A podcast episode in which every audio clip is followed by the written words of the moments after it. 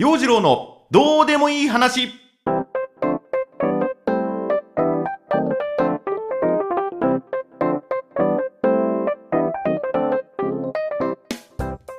今週も始まりました。陽次郎のどうでもいい話。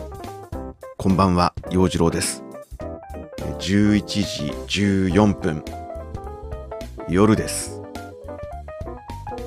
さて、えー、高い買い物をするときに躊躇しますよね。でこの金額だったら出せるっていうラインはどの辺なんでしょうか？まあだいたい相場がこれくらいだからこれくらいの金額までだったら出せるとかね。で欲しい商品いろいろ気になってネットで調べて購入した人のレビューも参考にしながらまあこのクオリティならばこの金額でちょうどいいかなとか。おおこのクオリティでこの金額安いじゃないか。いい買い物だとかね。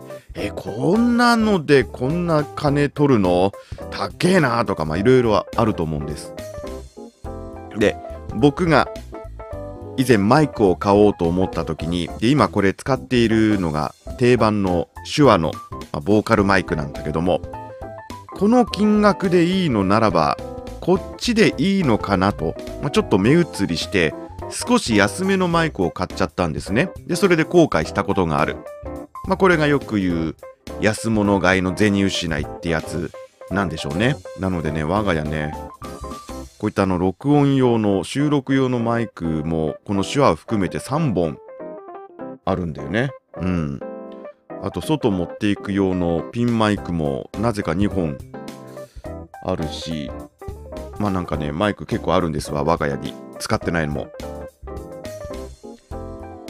一眼レフカメラを買った時もまあ今ミラーレスがいいのかまあ本体じゃなくてレンズの方にお金をかけた方がいいのかまあたしなむ程度ならばその入門機でもいいのかとかねまたこれもね一眼レフカメラを買う時にもいろいろ悩んでサイト見てメーカーがどこがいいのかとかっていろいろ比べてみて、まあ、結局買ったのが入門機。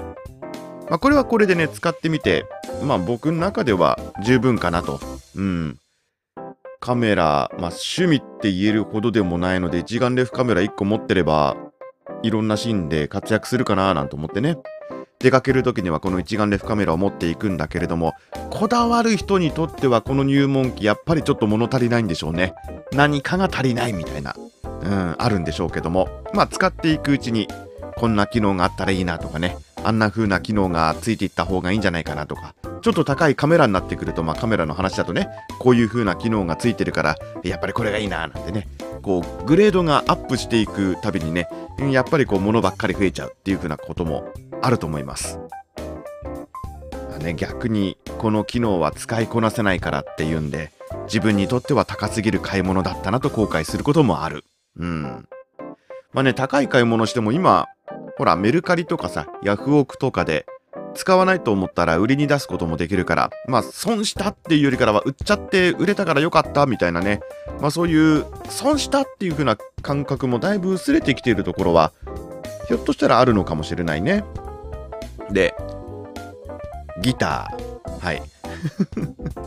今年あの思いつきで買ってしまった真っ赤なエレキギターもあるんですけどもこれもね、まあ、僕予算2万円以内でと思って、まあ、テクニックもないし何か披露するっていう風なこともないんで家の中でポロロンって楽しむ分ぐらいのねギターだったらいいかなと思って買ったやつ。まあこれはこれで十分なんでね。うん。まあ大事に使おうとは思ってるんだけども。車どうですか？車。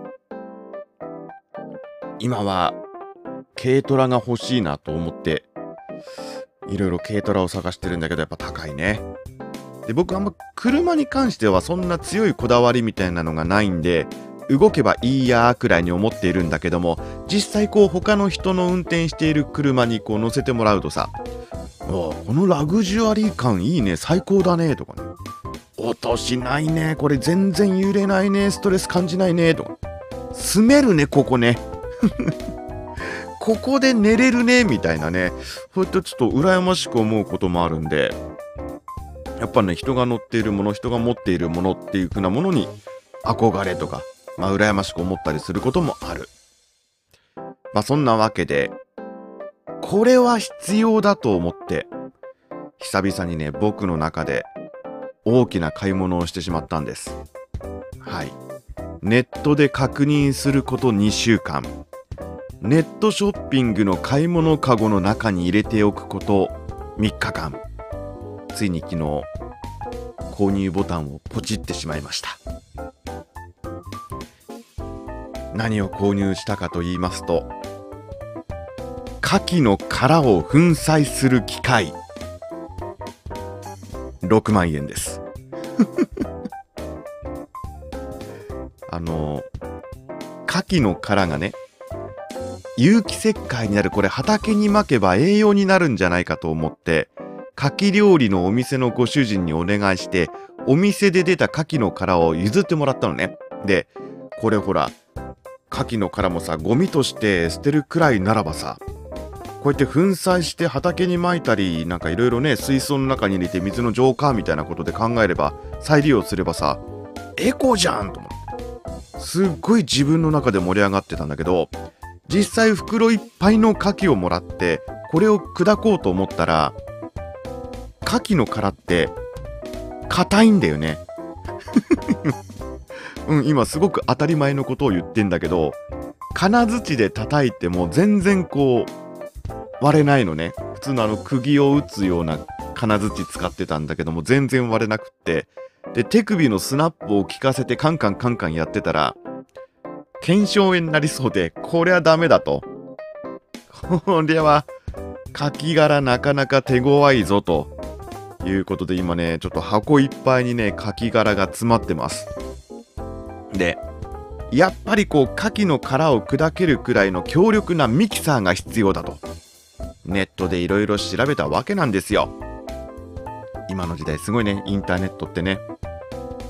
カキ殻粉砕キーワード検索すると、まあ、いろんな粉砕機がねバーッと出てきてあの切った枝を粉砕する機械切った枝をこうチップみたいな感じでね細かくするっていうのは農機具としてラインナップしていていろいろ種類もあるんだけどもカキ殻を粉砕する機械ってなるとなかなかヒットしない。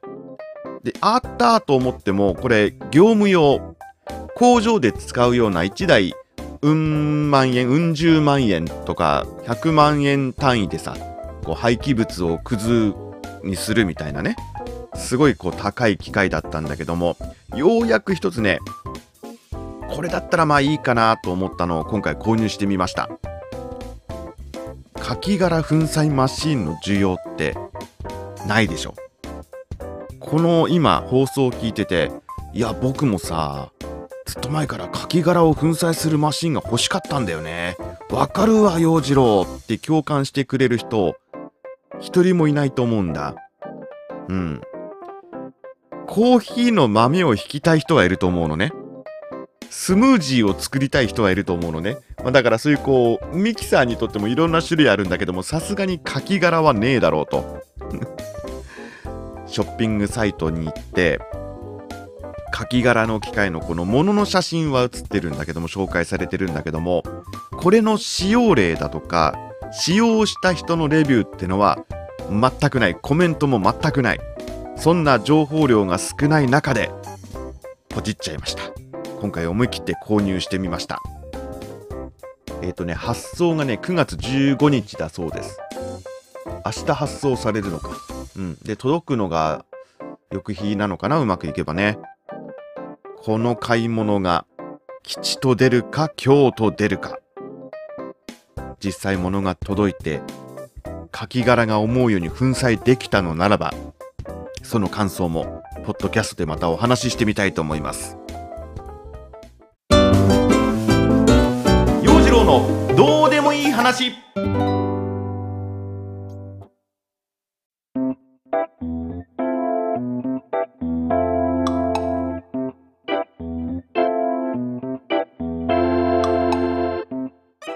今週のコーナーはどうでもいい知識。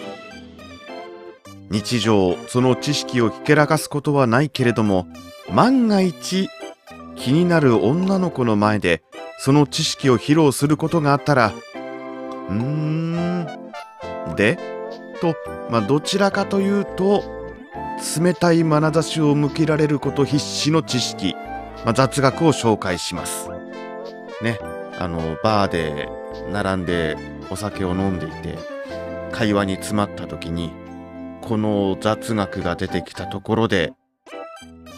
うーん。私そろそろ帰るわ。ってなりかねないそういう知識ですね。はい。うん。このコーナーを聞いているあなたもふーん。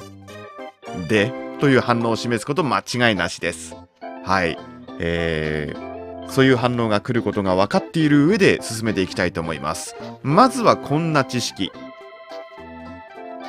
ゲルニカや泣く女などの作品で知られモダンアートの先駆者キュビズムの創始者であるパブロ・ピカソ。そのピカソの本名はパブロ・ディエゴ・ホセ・フランシスコ・デ・パウラ・ファン。そのピカソの本名はパブロ・ディエゴ・ホセ・フランシスコ・デ・パウラ・ファン・ネポネポムセのマリア・デ・ロス・レメディオス・クリスピンクリスピニアノ・デ・ラ・サンテシマ・トリニダット・ルイス・イ・ピカソはい えー今回もただ長いから行ってみたかったシリーズです。ね、これあの、成人や、そのピカソの演者のね、演者、あの、ゆかりの人たちのこう名前を並べたもので、実はピカソ本人もあまり覚えていなかったらしいです。なんか、その出生届には、この名前が記載されていたというふうなことで、えーパブロ・ピカソ、ピカソの本名は、やたら長いという知識でした。続いて、これはね、へーってなるんじゃないかな。そんな知識のご紹介。川に架かる橋。漢字表記のプレートが掲げられているのが入り口。ひらがな表記のプレートが掲げられているのが出口。これ知ってました？川にさ、かかる橋、橋の、まあ、たもと見てみると、プレートがかかっている、なんとか橋ですっていうね、この橋の名前は、〇〇橋ですみたいな、そのプレートがあることは分かってたんだけども、橋の入り口出口の区別があったんです。ちなみに、〇〇橋っていう、あの、橋の読み方が橋っていう風になる場合でも、ひらがな表記は橋濁点がつかないそうなんです。で、これなぜ濁点がつかないのかというと、川の水が濁らないようにという、まあそういう願いの意味があるとか。これちょっと勉強になったね。はい。じゃあラスト。最後にね、ちょっと僕が最近知ったことなんだけども、Twitter のホームボタン、はい、ホームって表記されているところね、まあ、ホームなんで家の形をしているのわかるけれども真ん中に丸い穴が開いています。これツイッターの青い鳥が戻ってくる巣箱の形をしています。どや。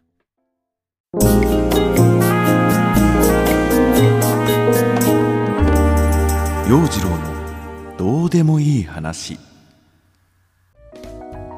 お届けしてまいりました陽次郎のどうでもいい話いかがでしたでしょうか？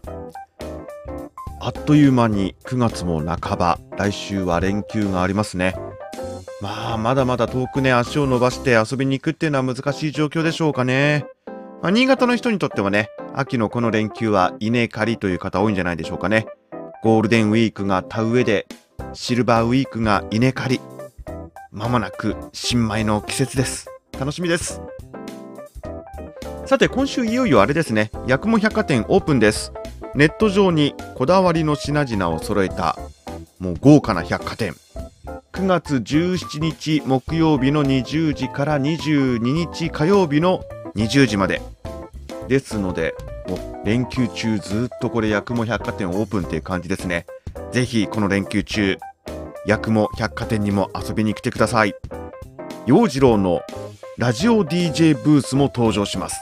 であとね八雲百貨店に八雲図書館というのがあってここに陽次郎の名前があってあの農園日誌を書いてくださいっていうねモグさんからのリクエスト来てるんだけども今土曜日の時点あ0時になった。日曜日の時点でごめんなさい一文字も書いてません、まあ、これからちょっとね録音これ終わって編集して風呂入って取り掛かろうかなと思うんだけども明日朝早いから寝るな。ええ。すんません。急ぎ八雲百貨店の準備もしていきたいと思います。で今回も雑貨小物家具アパレルシフォンケーキ焼き鳥占いもあります。それから笹舟さんの写真展もあるのかな。ねまた面白そうなことになっていますので気になる方八雲百貨店八雲百貨店キーワード検索してみてください。今ねお店オープンしてないけどもあれかな？出店のラインナップは確認できるのかな？ぜひチェックしてみてください。さあそしてラジオ DJ ブースからお届けするポッドキャストもいろいろ盛り上げていきたいと思ってはいるんですが何喋ろうか。まあネタ困ってます。皆さんからのメッセージコメントご紹介したいと思いますのでお待ちしています洋次郎のツイッター、アットマーク、洋次郎0815、アットマーク、YOJIRO0815、フォローしていただいて DM 送ってください。それからノートのコメント欄も OK です。あ、そうそうそう、ノートね、洋次郎のどうでもいい話マガジン作ってみましたので、音声は今後随時そこに上げていきますので、えー、ノートは洋次郎のどうでもいい話、こちらチェックしてください。洋次郎のどうでもいい話ポッドキャスト、今日はここまで。次回は17日あげますか。八雲百貨店オープンの日更新したいなと思っております。では、明日朝早いんです。ちょいと登山に行ってきます。なので寝ます。さようなら。